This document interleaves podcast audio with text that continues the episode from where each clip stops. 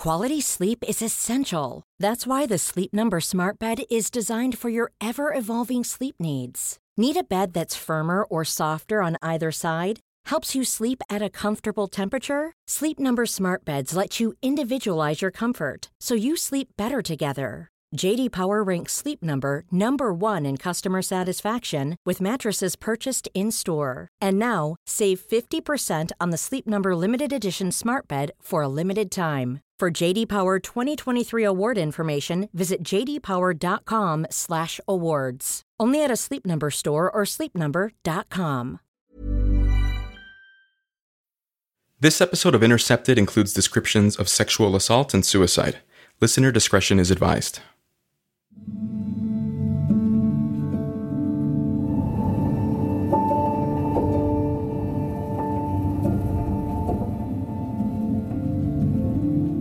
On her first day in the Stewart Detention Center in Lumpkin, Georgia, Maria, an asylum seeker from Venezuela, was ordered for a routine medical screening.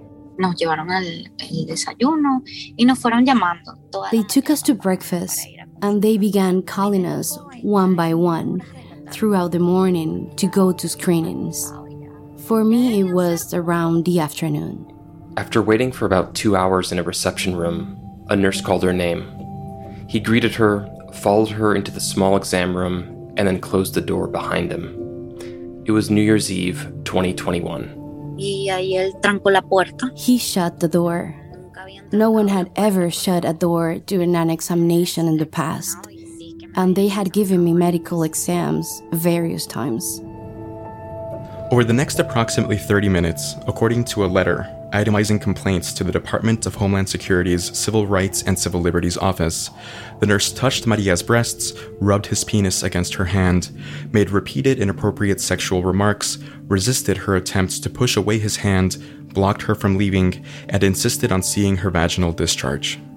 Maria said she told the nurse to stop multiple times and asked to leave the exam room. Y yo, pues, estaba temblando. tenía I was shaken. I was scared. I wanted to leave.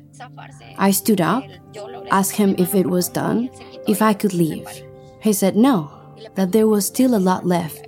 He said he would let me leave after listening to my heart. It was the worst day of my life.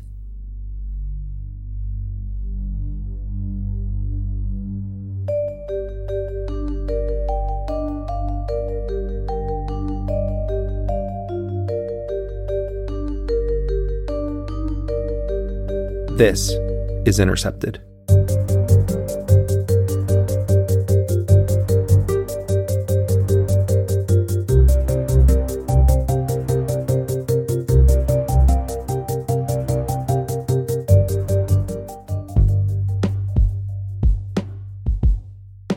I'm Jose Olivares, lead producer for Intercepted. And I'm John Washington, a contributor with The Intercept. For years, we've been investigating conditions inside immigration detention centers throughout the country. And for the past few months, we've been looking into the Stewart Detention Center, where four women have come forward with allegations of sexual harassment and assault by the same nurse. Maria, who you just heard from, is one of the women who have come forward. As of late May, the nurse continued to work in the Stewart Detention Center and attend to patients. The complaint reads that the nurse, quote, has repeatedly taken advantage of his position as a medical professional to isolate women at Stewart in curtained off medical examination rooms, force or coerce them into giving him access to private parts of their body without medical justification or need, and assaulting them during his medical exams. We attempted to reach the nurse by phone, but he never answered. We also sent him a list of questions to an address registered to him, and he didn't respond. We're not publicly naming the nurse because at this point these are allegations, and he hasn't responded to our attempts to contact him. We also reached out to ICE, CoreCivic, and the Stewart County Sheriff's Office. In a statement, CoreCivic verified they had received two sexual abuse complaints against the nurse. CoreCivic said they completed an administrative investigation, finding that one report was, quote, unsubstantiated, and the other report was, quote, unfounded. We've been in contact with ICE, but they didn't send a statement by the time we recorded this episode. The CRCL office and the Stewart County Sheriff's Office also didn't respond to detailed questions. The alarming allegations of sexual assault fit into a series of wide ranging complaints by multiple women detained in the facility. Many of the women we spoke to described a pattern of medical neglect and unhealthy and abusive conditions. Stewart, a U.S. Immigration and Customs Enforcement detention center, is owned and operated by the private prison company CoreCivic. It has long had a reputation for having the worst conditions in the ICE detention system. It's an isolated facility in rural Georgia, with one of the highest death rates of all immigration jails. Stewart is known as the black hole of the immigration detention network. It's been the focus of stories about abusive guards, exploitative labor practices, and migrants driven to suicide. Until recently, only men suffered in Stewart. That changed after another Georgia detention center that locked up female migrants partially shut down, following explosive allegations of abuse. With the arrival of women at Stewart in December 2020, a new pattern of abuse allegations is emerging sexual misconduct. Our investigation is based on internal Homeland Security records, public reports, Sheriff's Department documents, emergency call records, and interviews with nearly a dozen sources. Over the last year, we've found 17 reports of sexual assault allegations from various sources, 11 of which allege abuse by facility staff. A public ICE report we reviewed said two allegations of sexual abuse by staff have been substantiated, along with another allegation of sexual abuse by a detainee.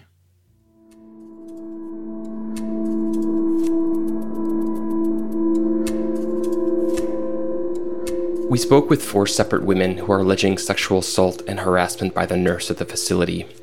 The details of their complaints are also included in the letter to the Civil Rights and Civil Liberties Office, or CRCL, which was submitted on July 12.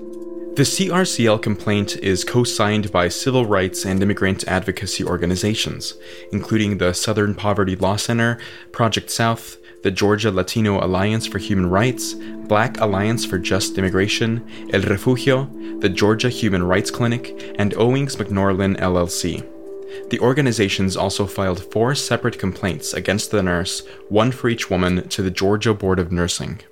The purpose of submitting the complaint is to make sure that these allegations are documented, to call for an investigation. That's Erin Argueta, lead attorney for the Lumpkin office of the Southern Poverty Law Center, one of the many organizations that co signed the CRCL complaint. It is especially terrible when someone is detained and exposed to this abuse because they can't escape, they're in detention, there's language barriers, there's fear about what's going to happen? Is this going to affect their immigration case? Is this going to be told to the judge? Are they going to be sent back to the country they're escaping from? Are they going to be denied other medical care that they need? There's just so many ways that the detention center holds power. We're blown away by the bravery of these women to open themselves up like this and tell these stories, even when detained and threatened with retaliation, they showed amazing bravery coming forward. The Intercept and the public CRCL complaint are using pseudonyms for the women to protect their privacy as victims of alleged assault. The agency and CRCL know their identities.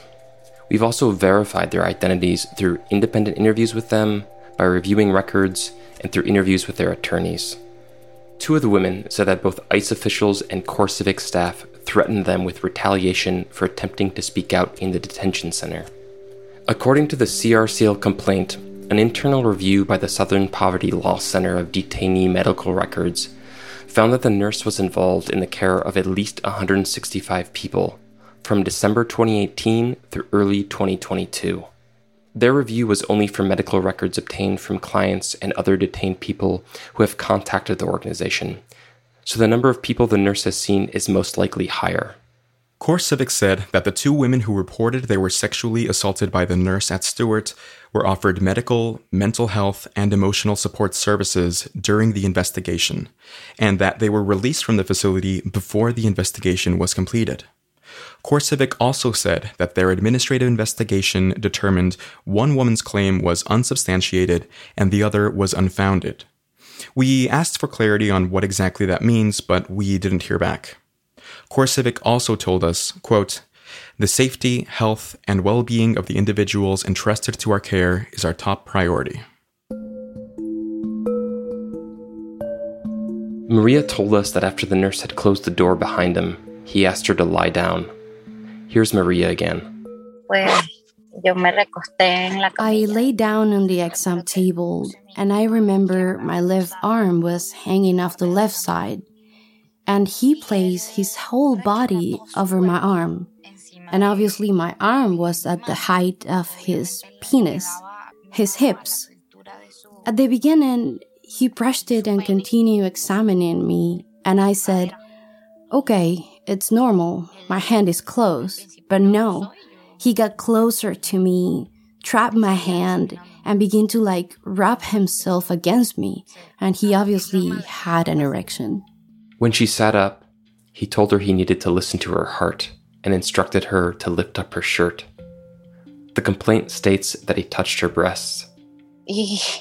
En ese momento, pues. In that moment, I got so scared. And he said, It'll be quick. And he grabbed the stethoscope and put it here on my chest. But then he lowered his hand and began touching me. Instead of using the stethoscope, he was touching me. And I swatted his hand away and said, Leave me, I'm done. And I stood up. The complaint also says that he then took her to another office and continued to inappropriately touch her and compliment her. He allowed her to leave a little while later. After the incident, Maria said she reported her experience to a CoreCivic staff member. I thought that was the worst that would happen. But afterwards, that's when the really difficult days began.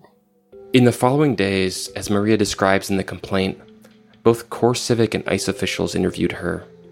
According to the complaint, she said one CoreCivic official accused her of fabricating the assault, and an ICE official allegedly said she would be given, quote, seven years in prison if she continued with her report, also saying they knew she was lying. I began to cry inconsolably, and I told one of the officials that I was scared. I'm scared you're causing me harm.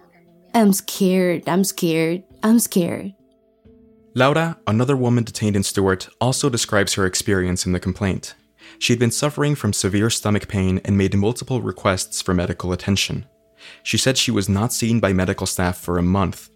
After the month long wait, when she was finally seen, she was taken to an empty exam room and left alone with the same nurse who attended to Maria. Bueno, él me dijo que, que me subiera la camisa. He told me to raise my shirt up all the way to my chest. And he began to place the, the device that listens to my heart in the middle of my breast. The complaint states that he then told her to pull her pants down and he put the stethoscope near her groin. In her original request for the medical check, she had also mentioned leg pain. So then he told me to take off my shoe and my sock and he began to give me a very weird massage. And when he finished giving me the massage, um, he was going to put my sock back on, but I told him no. I shook my head no. Documents we reviewed show that Laura reported the allegations to at least three healthcare staff members independent of each other in early January. One staff member even noted her fear of retaliation, writing that Laura, quote, said she did not alert security because she was afraid of getting in trouble. After speaking with the three healthcare staff members, ICE officials were alerted of a possible violation of the Prison Rape Elimination Act, or PREA, as the complaint states. Laura said that in the following days, two ICE officials threatened her, saying that there would be consequences if she were lying, and again, that she could face seven years in prison for doing so. Well, sometimes um, I wasn't able to sleep. I spent some nights not being able to sleep. I couldn't eat. I had fallen like into a depression. I think maybe it was also because of just my time being inside there. I was sick of it all. And maybe I think the way they treat you, it's terrible. The letter says that due to the similar threats by ICE and Laura's fear of retaliation, she decided she didn't want to proceed with an official complaint. CoreCivic told us that the women were, quote, treated fairly during the investigation. and that the nurse was placed on administrative leave until the investigation was completed. An internal database we obtained through a Freedom of Information Act request that tracks accusations shows two women made complaints of sexual misconduct by medical staff at Stewart during the same period covered by the letter to the CRCL.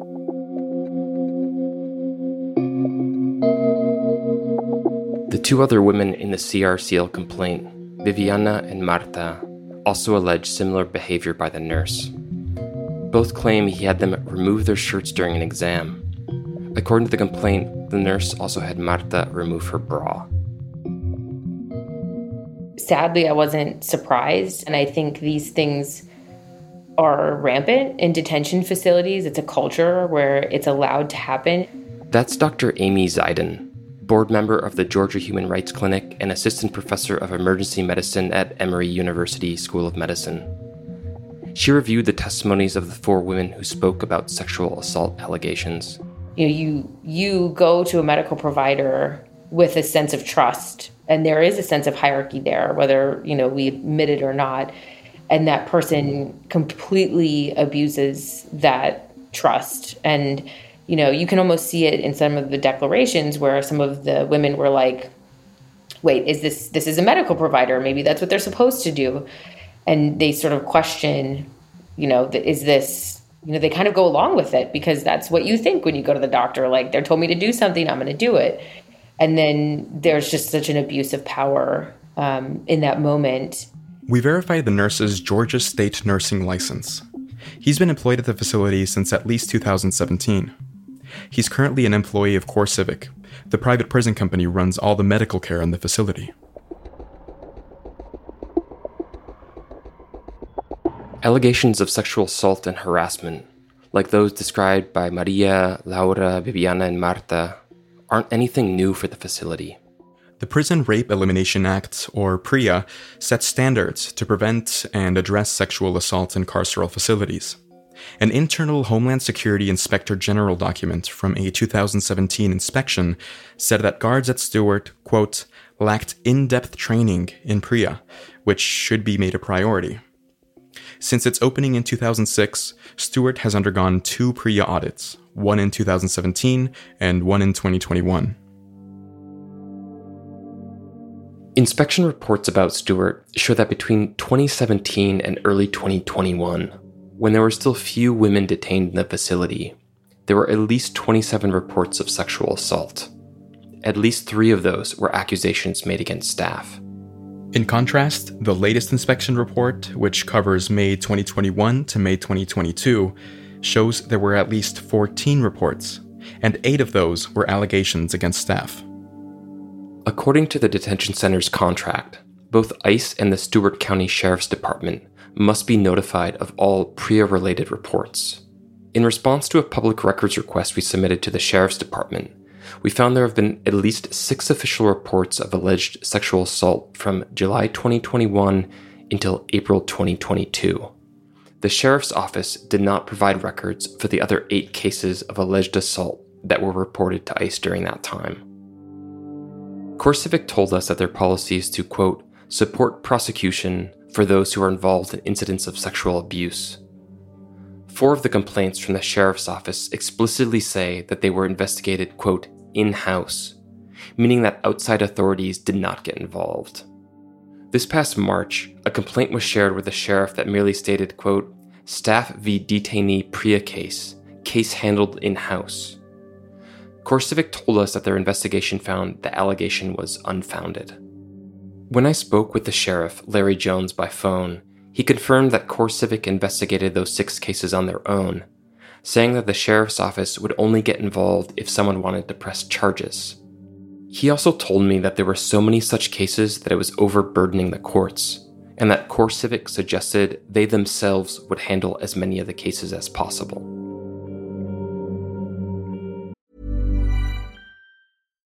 One size fits all seems like a good idea for clothes until you try them on. Same goes for healthcare. That's why United Healthcare offers flexible, budget friendly coverage for medical, vision, dental, and more. Learn more at uh1.com.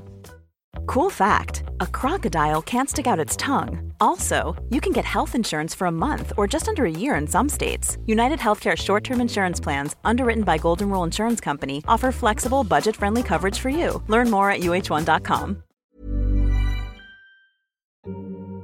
Stewart has the capacity to hold nearly 2,000 detainees, but as of June, it has an average daily population of about half of that.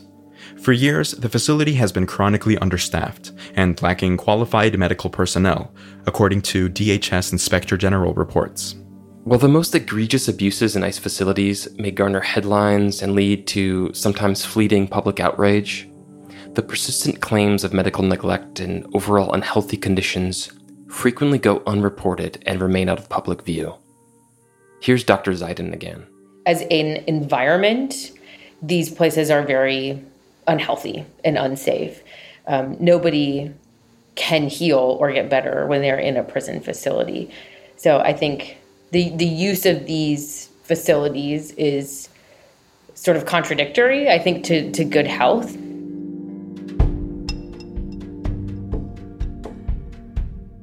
In the course of investigating the sexual assault allegations, we obtained records from a variety of sources that raise concerns of a broader pattern of medical neglect and unhealthy conditions in Stewart for all people detained. The internal database from the CRCL office that we obtained through a Freedom of Information Act request shows there were 30 complaints made to the office from Stewart between August 2021 and April 2022. Many of the complaints allege lack of medical attention. Other complaints mention rotten food, prolonged detention, and correctional staff misconduct or excessive use of force. One complaint alleged that a correctional officer was, quote, sexually abusing and harassing a detainee in January, and that the officer was, quote, having inappropriate sexual interactions with the detainee via the electronic tablet system. In addition, we obtained 911 call records through another public records request from late December 2020, when women first started being held in Stewart, through late June of this year. The records show there were 118 emergency calls made to 911 from the facility. At least 23 calls were specifically for detained women experiencing medical emergencies, although it could be more since some of the emergency calls don't specify a gender. Regional 911, where's your emergency? Hi, this is Stewart Detention Center. We have 001 that's having a seizure, female. You said a female? Yes, ma'am. We need a EMS out here for a detainee that has a concussion. Concussion? Yes, ma'am. Is it a male or female? It's a female. Female. We have zero one female need to go up by EMS to Piedmont for chest pain. We have uh, a female need to go out uh, having seizure-like symptoms. Okay. And it's a female? Yes, ma'am. Do you know how old she is? No, ma'am. And what's happening to her? She's having seizure-like symptoms, and she started uh, going in and out. Okay, so she's unconscious? She was, but I think they got her to come back. According to the 911 records and interviews with women in the facility, two women attempted suicide while in Stewart. Three women we spoke with said that they saw or heard about the suicide attempts. What do you need? 911, what's the emergency? We need um, Stewart Detention Center for a possible hanging. Stewart Detention hanging? Uh-huh, Stewart, yeah. Okay, male or female?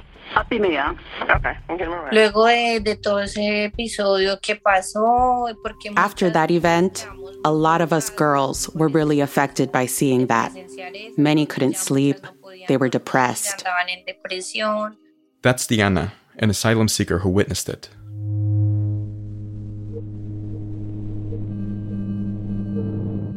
ICE first began detaining women inside Stewart in late 2020, following explosive allegations about the mistreatment of detained migrant women in another facility about two hours east in Georgia.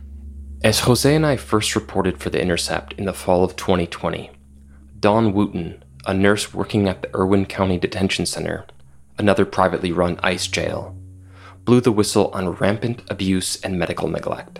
This comes as an explosive complaint filed on behalf of a whistleblower nurse, accuses a different ICE jail in Georgia, the Irwin County Detention Center, of failing to protect both prisoners and employees from the virus. That whistleblower complaint, first reported by The Intercept, was filed by a nurse who worked full time at the Irwin County Detention Center in Ocilla, Georgia.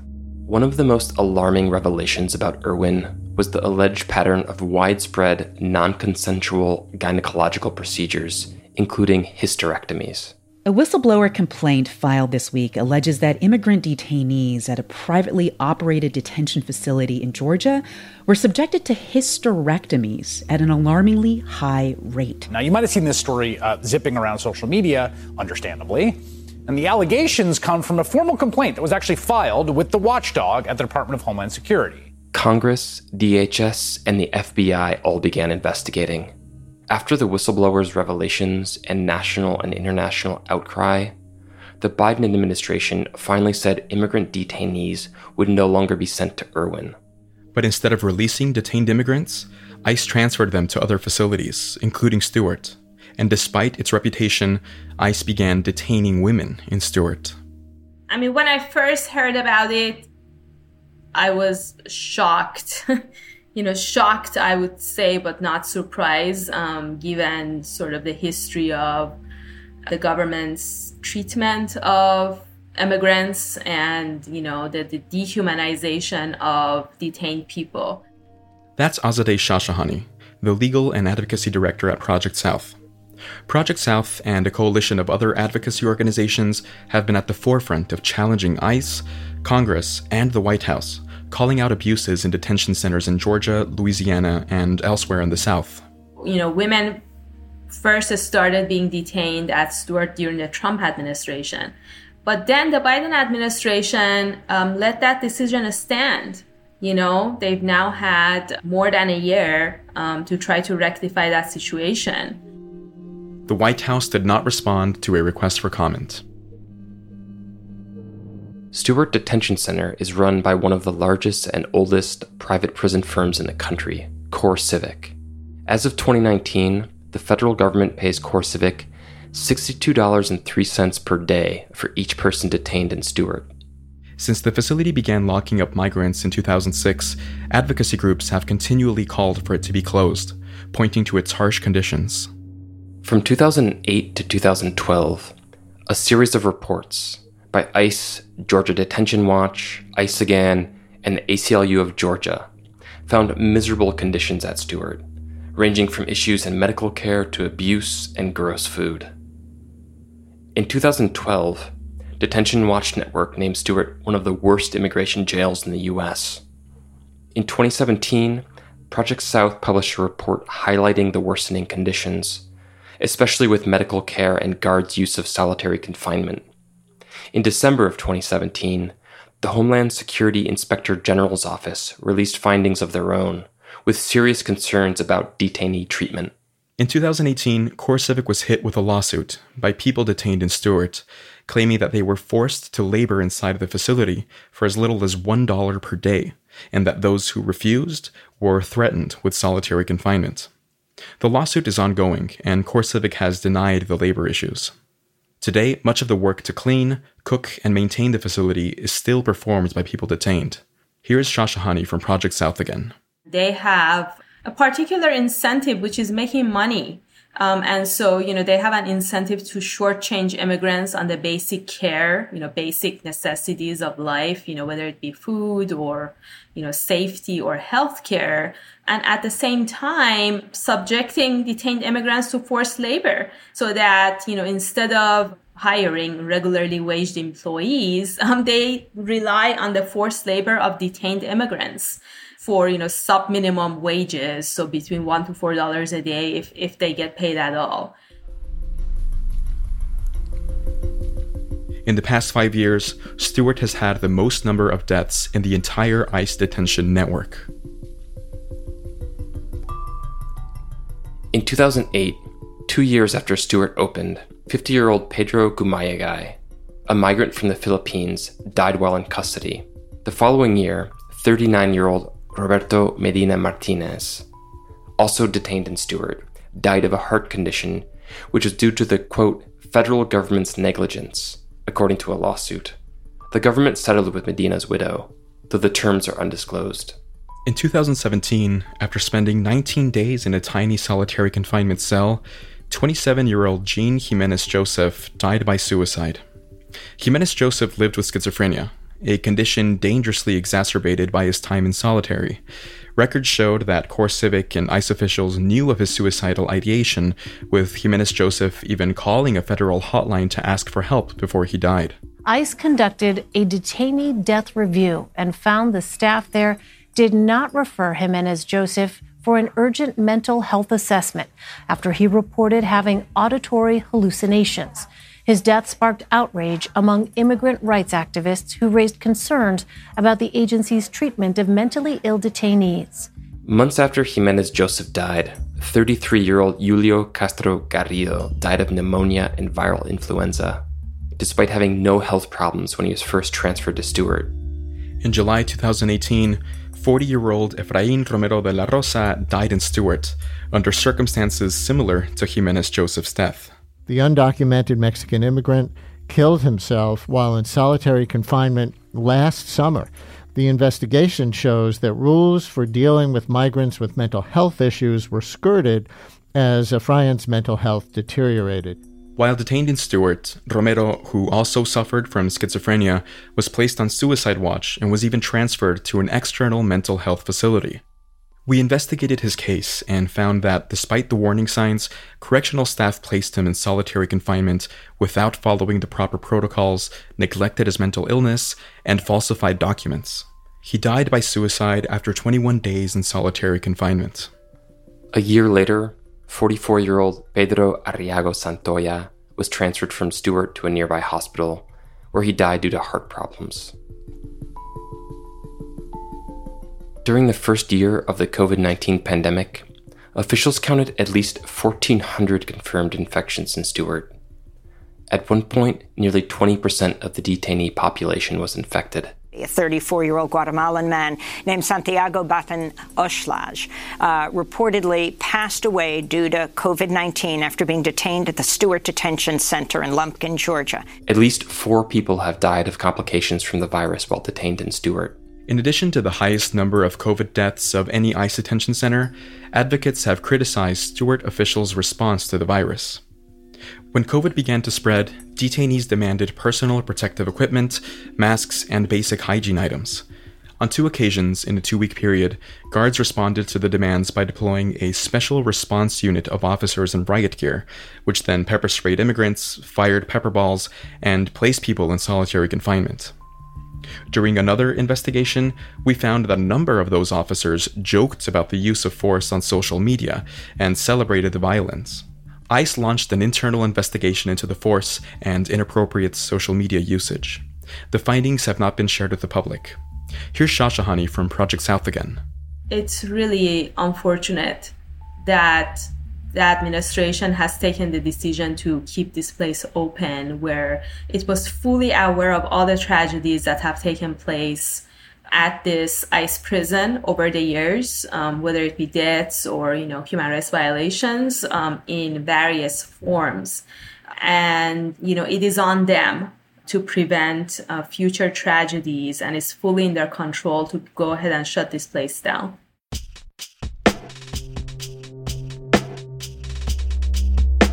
Diana, an asylum seeker from Colombia who'd recently survived ovarian cancer, spoke with us about the recent medical neglect she faced in the facility. According to documents we reviewed, she submitted at least 12 requests to be seen by medical staff during her three months locked up in Stewart. Tuve cáncer de ovario.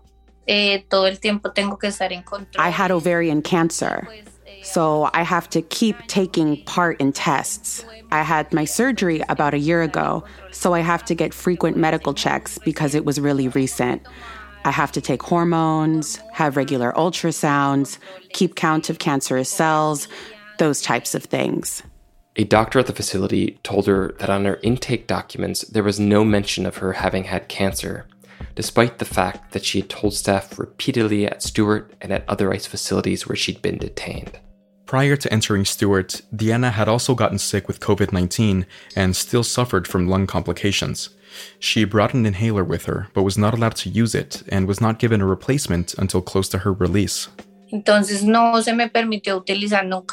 was not allowed to use my inhaler. I had to put in complaint after complaint after complaint. At one point, I thought, there's going to be a moment where I'm going to stop breathing and I'm going to die. They didn't allow me to use the inhaler until practically the last few days before I was released. In a statement, CoreCivic told us that, quote, any claims that detainees are forced to wait to receive medical attention are patently false. In December, Diana and other women were exposed to COVID 19 in the facility, and some of them quickly came down with symptoms. It took staff over two weeks to begin testing, which CoreCivic denies, and they got multiple positive cases. Diana said staff isolated her and the other women in solitary confinement cells for 10 days. They put us in segregation. And instead of supposedly improving our conditions so that they could help our health, they placed us in even worse conditions. They put us in cold cells, freezing cold. And because it was so cold, my lung problems got worse. At one point, when a guard realized Diana had two blankets in the solitary cell, they took one of them away. The few times women in segregation were permitted to go outside, they were confined to individual cages. For this story, CoreCivic told us that solitary confinement, quote, does not exist at any of the facilities we operate. Although the company may not call it solitary confinement, hundreds of pages of records, videos, and photos we've obtained over the years show that in Stewart, CoreCivic does confine people alone in cells. Here's Argeda from the Southern Poverty Law Center again. Specifically about medical care, we've been hearing for a long time that it's inadequate, that people are not able to get care quickly, they're not able to get specialist care when it's needed, they can go weeks or months waiting to go to an offsite appointment. Um, sometimes things aren't approved because of costs.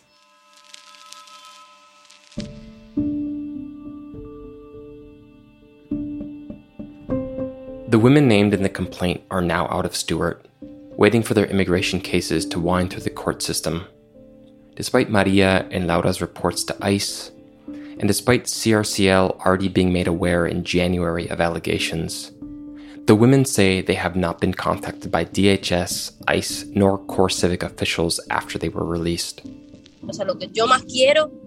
Viviana, one of the women from the complaint, said that what she would like is for the nurse to not be there because she does not want anyone else to go through that. And Maria echoed Viviana's sentiment.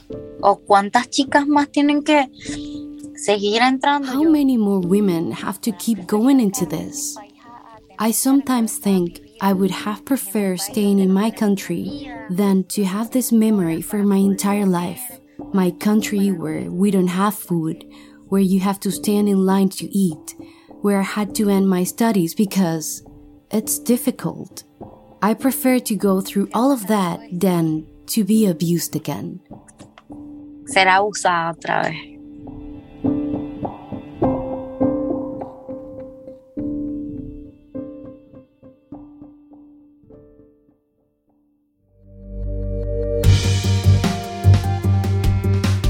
And that's it for this episode of Intercepted.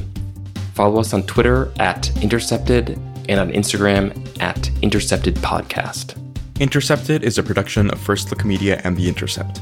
Supervising producer is Laura Flynn. Ali Gharib was our story editor. Legal review by David Bralow. Betsy Reed is editor in chief of The Intercept, and Rick Kwan mixed our show. Our theme music, as always, was composed by DJ Spooky. For the English language voiceovers in this episode, Nujavi Ramirez voiced Maria, Marina Peña voiced Laura, and Mala Munoz voiced Diana. If you'd like to support our work, go to theintercept.com slash join. Your donation, no matter how much, makes a real difference. If you haven't already, please subscribe to Intercepted, and definitely do leave us a rating or review. It helps people find us. If you enjoyed this podcast, be sure to also check out Deconstructed, as well as Murderville, which is now in its second season. If you want to give us feedback, email us at podcast at theintercept.com. Thanks so much. Until next time, I'm John Washington. And I'm Jose Olivares.